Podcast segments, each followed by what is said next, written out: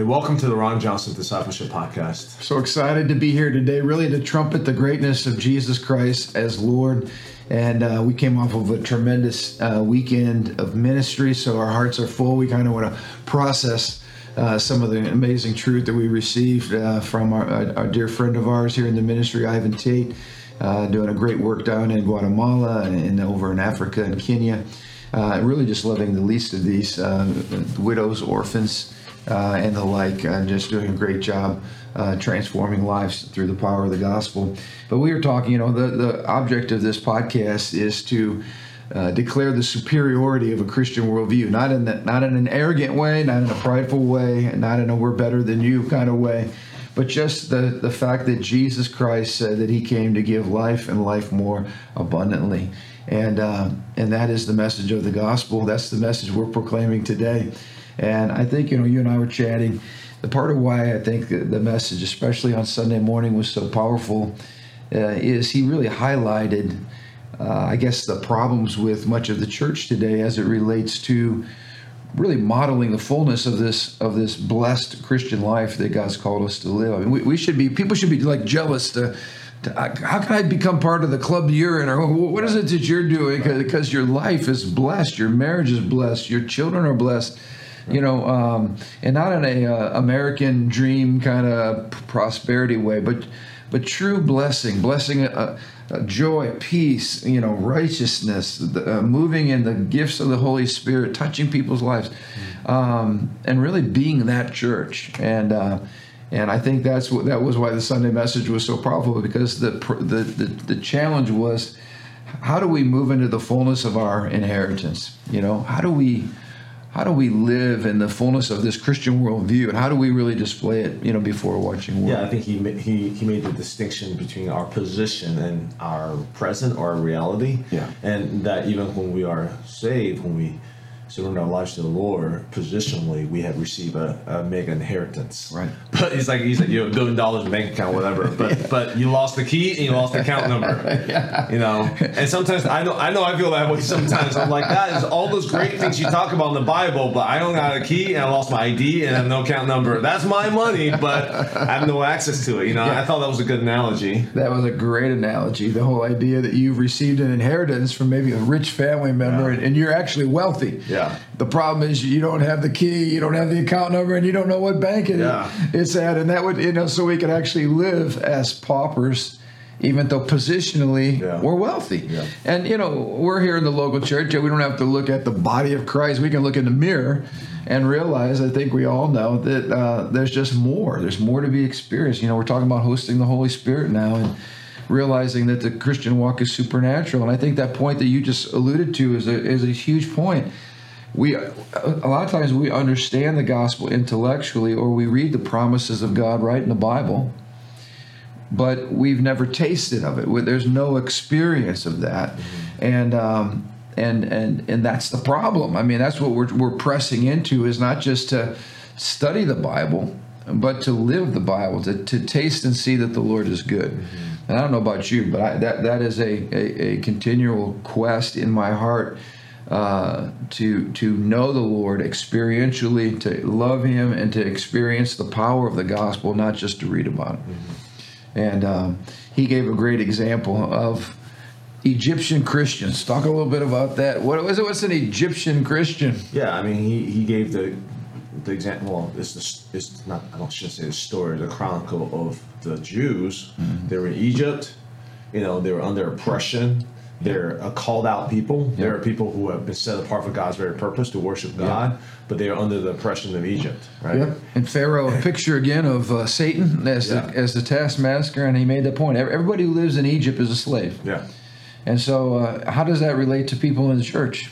Yeah, I mean, you can be Christians. Uh, you have a called out. You have a sense of a calling You've been called out by God in a good way, yeah. but you're still living under the oppression of the world, the slavery of the world, yeah. the, the, the, the system, the process, the language of the world. Right. You know? So even though you're out of Egypt, uh, you're still not really out of Egypt because you're, as you said, you're still thinking like Egypt. You're still you're still in bondage. You're still in the world. And um, and uh, you know he made the comment that a lot of Christians are actors. You know, you come to church on Sunday and you uh, you say all the right things. Praise the Lord, brother. Hallelujah. You say amen at the appropriate times. You know you know the lyrics to the songs. Uh, you're somewhat familiar with the Bible stories, right, and Bible verses. Uh, but when it comes to the actual power of God, and the transform transformation that God's trying to bring about, the promised land God's trying to take us to. Um, a lot of Christians never get there. Absolutely. And then he talked about wilderness Christians. What are wilderness Christians? I thought that was a good illustration. Yeah, and the wilderness is kind of like you know you're in between. You know, you you you've been delivered, you've been free to a certain degree. Yeah. But you, because of certain sacrifice you're unwilling to make, certain commitment that your lifestyle changes that you're unwilling to do, you're wandering out in the wilderness and meanwhile, while you're one round witness, you look back at Egypt, you're like, man, life was pretty good in Egypt. You know, I got meat, I can eat all around. Look at those Egyptians. They have houses, they have homes, they oh, have oh, yeah. lands. I have to keep walking around. I'm lost. You know, I certainly been there before. You yeah. know, that feeling of like it's better for me to be unsaved than for me to wander around the wilderness. Well, being a Christian is so hard, you know, and I didn't have it this hard when I was back in Egypt. Of course, we have we have uh, uh, amnesia, spiritual yeah, amnesia, whips and uh, oppression. Sure. But but but I thought this was good. You know, he made a comment. There's so many nuggets, but you know that you you you cannot expect God to bless what Jesus uh, died on the cross to de- to defeat. In other words, you, you know, if, if you're living in compromise and living in sin and living in shame, and you're trying to ask God to bless your life, He's just not going to do it. You know, God, God does not bless what Jesus died for to set us free. Uh, the the blood of the Son of God. Um, is priceless and precious, and we have to treat it as such. And I think there are a lot of Christians again, they say, "Man, I tried Christianity or whatever," but they really they they, they never really gave it all. They never submitted their all. And they still got a lot of Egypts in their heart. Mm-hmm. Uh, and until you get the Egypt out of your life, you're never able to cross over into the promised land. Yeah. Um, so anyway, there's there's so many nuggets. Uh, but he was talking about the difference between uh, being intellectually saved and experientially lost. And I guess that spoke to me, especially as we're in this series on the Holy Spirit, because because you can know the truth, you can you can pray the prayer, you can believe the gospel in your head, and be experientially kind of walking around in the wilderness. And I think many, many Christians are there sometimes. And so it's so important that you don't just settle for not facts or knowledge or Bible verses or doctrines in your head without letting it transform your heart so that you're experientially saved as well that you know the Lord personally and that you're walking with Him. Um, this to me is a huge thing, and this is why this whole series we're on now and hosting the Holy Spirit is so important because if you're not allowing the Spirit of the living God to transform you, you become just a religious person.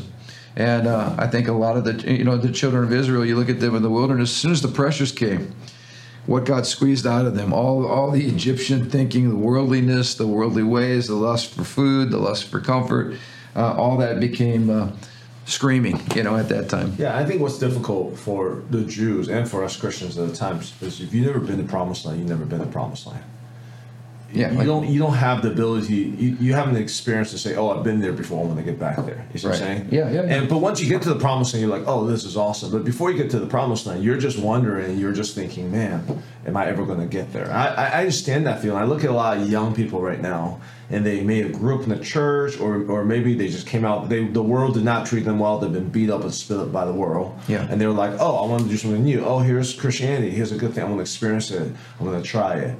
but they have to press through the wilderness to get to the promised land. They have to go through these things he's talking about, like you know, change your language. You got to learn perseverance. You got to learn, you know, sacrifice. You have to die to yourself, and all these different things. These right. are behavioral changes. That's really, really complicated and difficult. That needs a fellowship. You need people around you. You need discipleship. You need teaching. You need support. I mean, the whole process. Yeah. And they're wondering, is promised land ever going to come? and that is the faith journey that every person has to go through. You no, know, you're right. You're right. that's a great point. How do you how do you get excited about going somewhere where you've never been? You know, God tells you about it, right? Yeah. I mean, He told them how amazing it was, but all they could relate to was Egypt. I think about a great quote, famous quote by C.S. Lewis. He said, "You know, God offers us this amazing vacation on the beach, crystal clear water, beautiful sandy beaches." and yet we keep going back to the to the uh, mud puddle in the slums. The mud pies, yeah. Yeah, because all, all we know is a dirty, mucky, muddy, you know, a polluted uh, little pool here. When God's offering us this gorgeous uh, view on the beach, Uh, and we have to believe God, and, and you've got to move forward to possess it. And I, I think that was a really, really, really good point. And I, I want to tie this just in historically as far as Christian worldview. Um, if you want to be remembered by God and you want to be remembered uh, and leave a legacy, uh, you have to move forward in faith. And he, he talked about Caleb. You know, Caleb was was somebody who wanted wanted his stuff. That was his word he kept using. Get, I want my stuff. In other words, our stuff is just simply the the full inheritance God has given to us in Christ, and then the unique part of who our call and destiny is. Yeah. You know, so. Um, uh, I, have always challenged people, you know, to move in faith. And when you look back in the Bible, even though the names of the 12 spies are listed, you can only remember two of them. And the only two of them that you remember are Joshua and Caleb.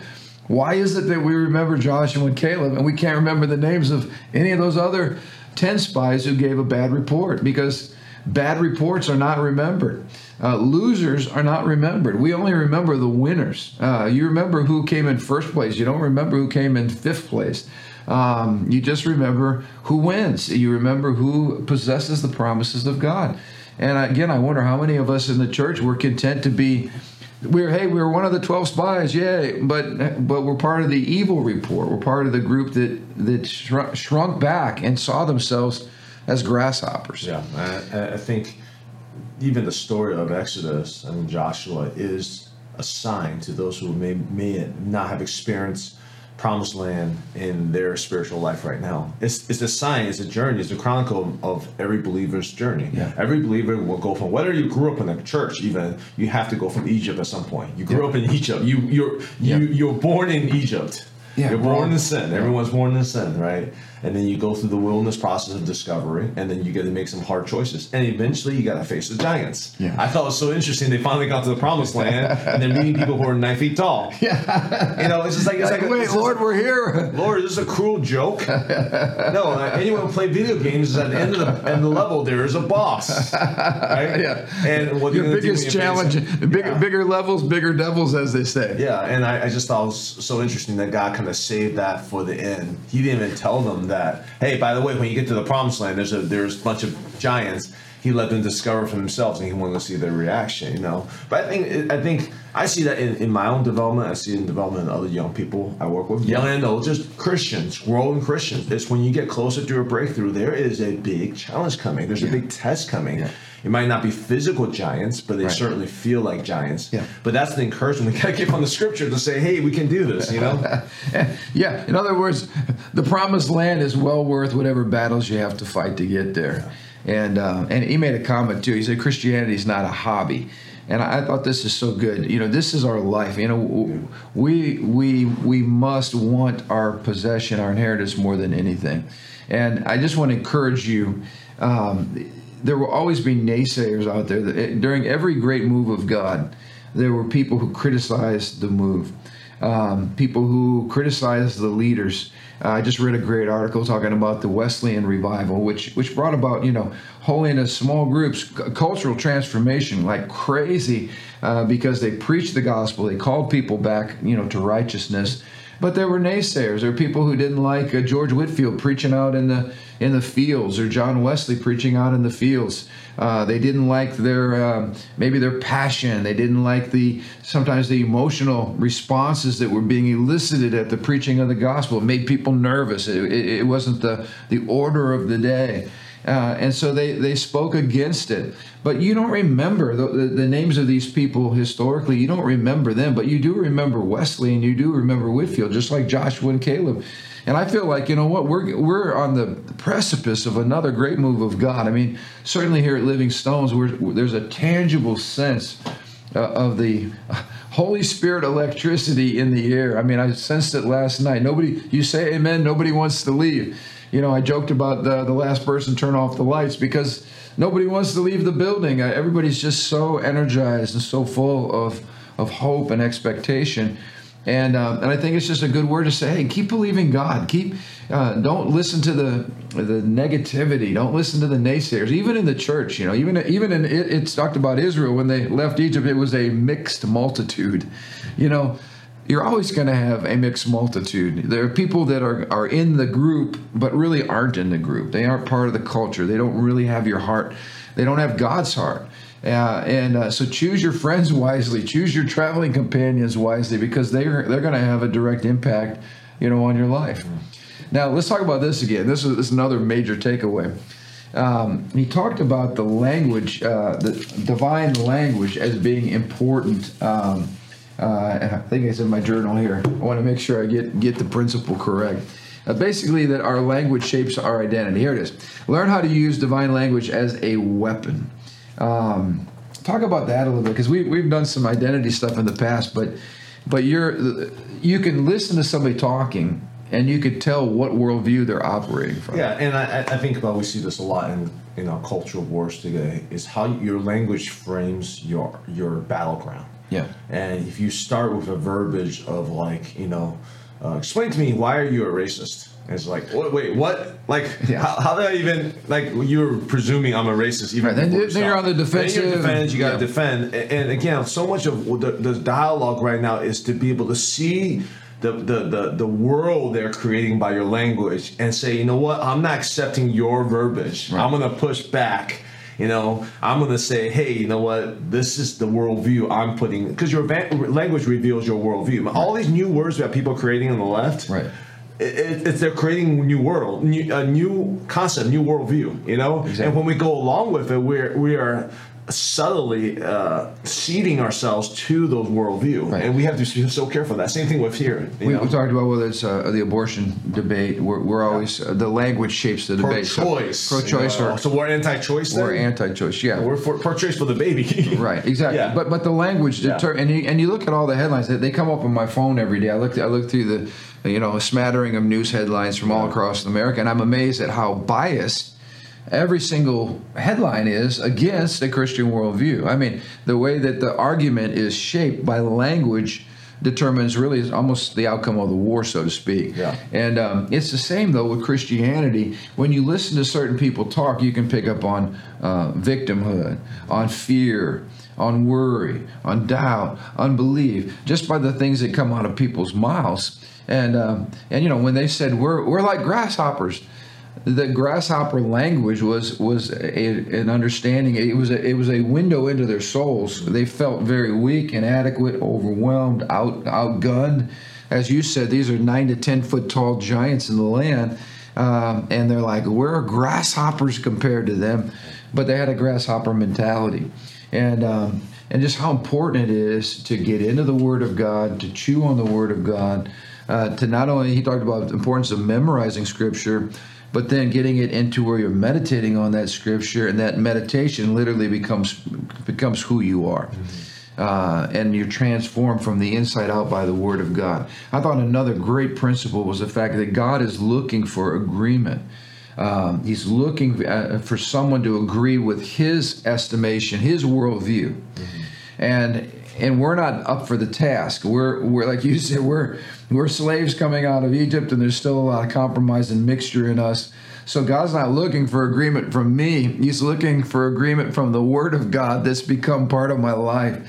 God will always agree with His Word because His Word uh, is a part of who He is. It's a part of it reveals His character, reveals His will, His intention. And so when we eat the Word, when we put the Word of God in us, when we declare the Word of God, God agrees with what He has said and he brings it about um, in our lives. And I thought, man, that was such a powerful, powerful principle. So if we're going to be negative, if we're going to be fearful, and, then we saw this even even during the whole COVID thing, we just determined, you know what, we're going to err on the side of faith. We're not going to err on the side of unbelief. We're going to err on the side of trusting God and moving forward and being the church. We're, we're not going to go backwards to Egypt we're going to go into a promised land that we don't really know what it looks like other than that we've chosen to believe God. Yeah, I think about uh, Mr. Joe Biden talking about the past winter. And remember his verbiage? I don't remember Oh, exactly yeah. what he says. Like it's a dark winter of many deaths or whatever it is. Yeah, it was a prof- it was a prophecy of doom and gloom. I mean, again, like that's what he was verbalizing about his own nation and country and people who are unvaccinated and whatnot. You know, and and that's an example of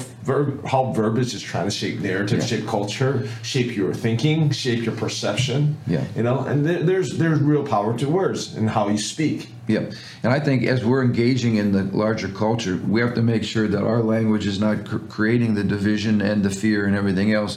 You know, because the language that's that's coming out of Washington right now is very divisive. You know, uh, with this terrible tragedy, the shooting tragedy that happened, everything now is characterized in the lens of race. Uh, white supremacy, all this kind of stuff, uh, and of course that that one person that pulled the trigger does not represent every person in America or every white person in America. That's one person and one person's decision and choice that they should be responsible for. But to take that one person and make it apply to everybody is a terrible, terrible thing that just divides us again. Yeah. And so, uh, you know, I'm even thinking of the whole uh, the Roe v. Wade uh, and the, the the you know the, the looming decision out there on on this uh, on this case. Um, it really is a time to be speaking language of uh, forgiveness and mercy and healing and forgiveness in Jesus' name and the ability of God to, to uh, wash away the stain and the sin of abortion. And, and I think it's important that the church is bringing hope that out of this situation uh, we can now begin to come together and see healing and transformation. Yeah, I, I, I was watching a post on I don't know what, and just how our language intertwines our worldview. So you might not have that belief, but you use that language enough, you end up having that belief. Right. And I've been more sensitized. So, for example, they're saying like uh, expecting mothers. You know, I, I, use that word all the time. I don't really think much about it. But, yeah. but embedded expecting mother is a pro-choice and uh, is a pro-abortion perspective because if you're pregnant, you're not a mother yet you're expecting mother. Ah, Does that make sense? Gonna, yeah, I was going to ask you. Wait a minute. Expecting mother seems like I never thought about that. No, you are mother. Right. Actually, in, in, in and not in China now, but traditionally years ago, um, when when a baby is born, they were considered almost one years old because they've been in the womb for you know. Oh yeah, one. yeah. So so it's it's just it's again it's language, it's right. verbiage that changes your whole perspective on what life is, right? And like people use the word, and I know people use it all the time, and I don't get offended by it, but I know it's incorrect. People say like, you know, I've evolved in the last couple of years, or this right. whole process. I see Christians. It's like, I my view on this has evolved. I thought it was evolved. I'm like, no, you didn't evolve. Evolving cannot be done in one lifetime. Evolving, by definition, happens through various generations through mutations. Yeah. But we use that word all the time. We familiarize it. I see my kids talk about, oh, I saw this this whatever machine or toy evolve into whatever. I'm like it didn't evolve. It changed. Right. But when we ingrain those, it's the language of Darwin and evolution. And yeah, you, you familiarize yourself with it. You you normalize it, and next thing you know, you're like, oh yeah, evolution. Yeah, that makes sense. But, right. but that's how things get into your spirit, you know. Right. And I think the the battle of the language is so important in our context in all these different arenas that we don't even notice. Yeah, and you you made a good point too. When you like to, like the word homophobe homophobe is attached to somebody who simply disagrees with, yeah. with that position. You know, we're not running around fearful of people who are trapped in a homosexual lifestyle. That's why I refuse to even acknowledge some of these ter- terms because no. as soon as you embrace, as soon as you use the language, you embrace the worldview. You're you're you're fo- you're afraid of it. Like that's like how does even connect that? I mean, there is so much worldview thrown in your face with that word by that word itself. I mean, whoever created it is genius because they encapsulate a whole worldview, whole other presumption of who you are, and they throw it at your face all in one little word. Yeah. And I was just like, no, I'm not gonna. Like I'm not going to receive this package. I'm not going to receive this gift. So we have to be wise to how the enemy works, because again, Satan is behind all of this. I, you know, uh, Ivan spoke about speaking Satanese I thought that was a great term that every time we're agreeing with the devil, every time we're using his language, we're speaking the language of that kingdom. And really, we're talking about Christian worldview, but the only uh, uh the only alternatives to Christian worldview are our satanic worldview well, that's manifested in a variety of ways. I'll give you another one. All right. Okay. Cis and trans. Right. Yep. Do you know where I first learned cis and trans? Is in chemistry class. Do you remember those? Like, do you have certain particles? No, certain, chemistry. Certain carbon I'm particle. Try, I'm trying to forget chemistry. you have like, you know, in the carbon molecules. Whatever I don't know if I'm right. It's been years, but if you have both things on the same side, it's called cis. If, okay. if the part, if the chemicals are on the opposite side, it's called trans. Okay, see, they're naturally occurring particles, so you can have a cis. So I'm getting, I'm getting educated right now. This is why I should have paid better attention. That's the first time I ever heard cis and trans. Okay. Okay. So these are these are chemistry biological terms. These are chemistry, biological, natural occurring. Okay, so now they refer cis and trans to uh, gender identity Gender, or ethics, whatever. Like, so if you're trans, you're born trans means you're man and you're born in a woman's body, or vice versa, whatever. But then you and I would be considered cis because our we're on the same side. In other words, our body aligns with our biology. That's that's the worldview embedded in that. Right. Just like a cis and trans particle is natural occurring it's natural for you to be either cis or trans. So trans just as natural like a trans particle. It, embedded in all that is, is that worldview, is that scientific language. It's just saying a natural occurring. I mean, I, I never really thought about it until I heard about that. I was like, wait, this cis and trans sounds so familiar. wow. But, see, embedded in that language is the sense of it's scientific, it's natural current, it's biological, it's, all this normal. different thing, it's normal, Just and different. we're just using a more higher language, scientific language, so that you, you know, if you're just like, wait, that doesn't make sense, well, you're just ignorant. Yeah. You know, embedded in all that stuff. it- again, I don't know the, the origin, like, I never researched it. I just remember thinking, wait, cis and trans. That's back in like biochemistry class. I'm like, Wow. Yeah, well, yeah. Well, I'm learning something new today. I hope you are too, all of you who did not do so great in chemistry or ran. I'm sure there's a lot of history to how they came up. I didn't research any of that. I just remember. But the point well, is valid again. Uh, how we how our worldview tries to shape our reality, Yeah. and uh, we can't, as Christians, we cannot certainly let the culture define our terms. We've got to be biblically immersed. I like what he said. You know, ignorance of the Bible makes you food for Satan. In other words, he will devour Christians who are ignorant about the promises of God, the Word of God, and the Christian worldview. And, I, and we were talking about this last week. Um, Barna just came out with more data revealing just how again how deficient we are in America, even in the church, of possessing a Christian worldview. There's a lot of syncretism. There's a lot of mixture. There's a lot of that. You know, we talked about the wilderness Christian. You can have a wilderness mentality in your mind where you're you've got so much mixture between worldliness and between what Christ says, between what the news media are saying and what the Bible says, that you you live in a state of double-mindedness. Mm-hmm. And I think you know the double-minded man is unstable in all of his ways. In other words, if you're unstable, you're going to eventually fall flat on your face. I think so many of us are halfway in Egypt, one leg in Egypt, one leg in wilderness, um, and we don't even know it because because we are we are living in Egypt. Yeah. Uh, physically. Yeah. Living in Egypt in so many different ways. Yeah. But what our job is to actually occupy and turn where we are called to be to be the kingdom of God, which is the promised land. Amen. You know. And so I just, you know, I, I was inspired to uh, press in even more to go after. You know, I love I love the illustration of Caleb because Caleb wasn't a kid. Caleb was in his 80s and he's going, hey. I still haven't got my inheritance. I've been fighting for everybody else's land, but God promised me land. I'm going after my land, Yeah. and um, and you know you never stop going after more of the Lord, and and so I just love to to, to be. I'm, I'm challenged. I want to challenge you.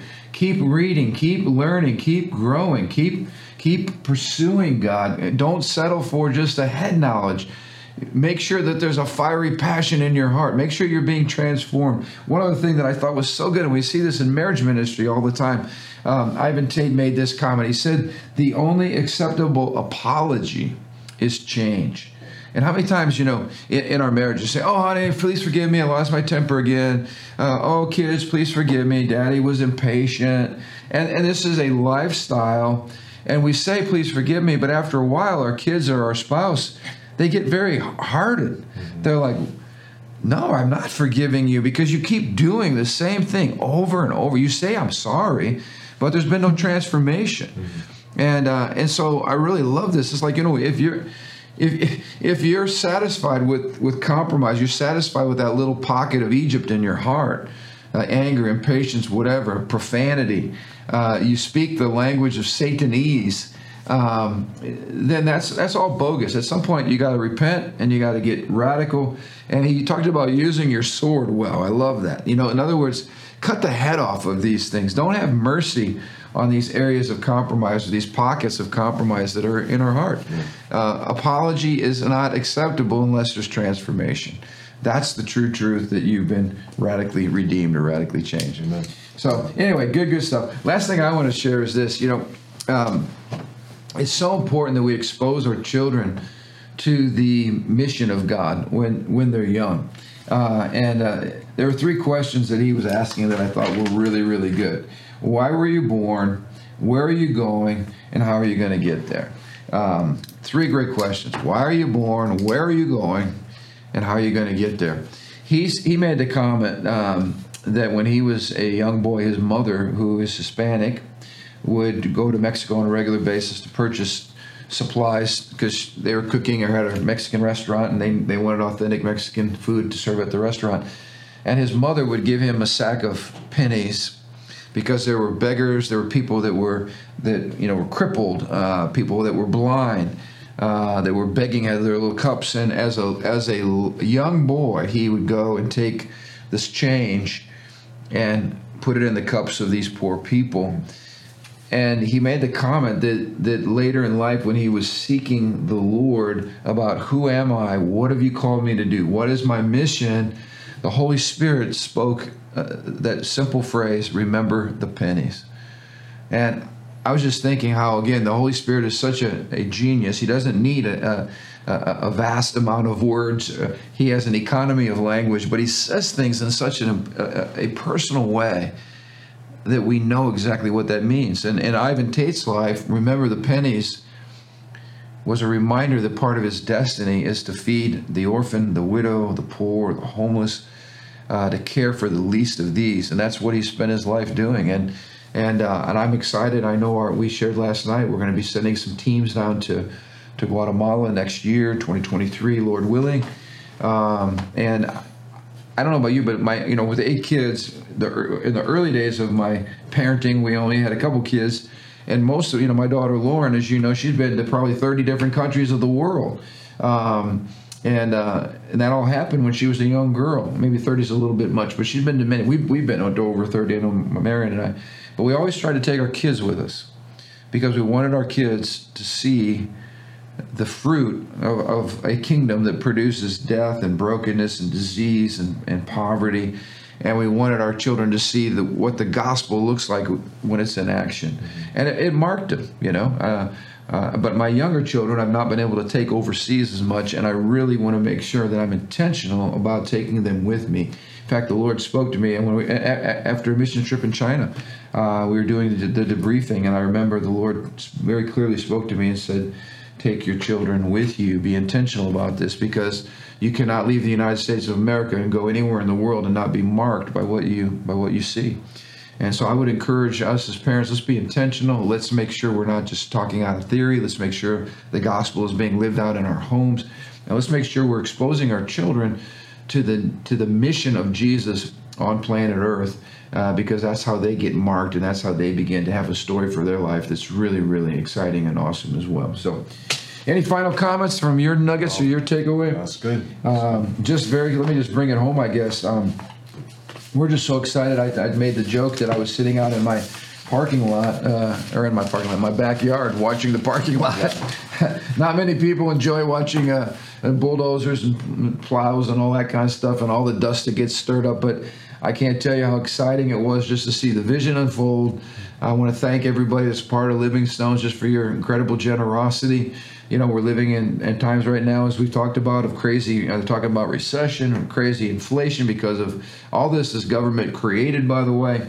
Uh, it's because of bad government. I mean, that's another topic for another time bad government creates bad economic policy, which leads to really bad outcomes, and that's what we're experiencing as uh, as Americans right now. But the good news is, is the kingdom of God transcends all of this, and that we live in a supernatural kingdom.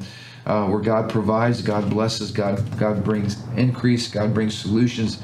So let's keep speaking the truth. Let's keep staying in the Word. But all in all, there's an exciting time that we're living in. We encourage you guys to come out if you're local, if maybe you're watching this. When we meet on Sundays, three services 8.30 10 o'clock 11.45 uh, and the lord is on the move and, and we're excited to be a part of what we're doing we just want to host the holy spirit we want to embrace his presence and, uh, and just let God be God in our midst, and uh, and He is truly doing amazing things. So, come on out and be a part of that. Thanks for watching this podcast. We hope it's been helpful.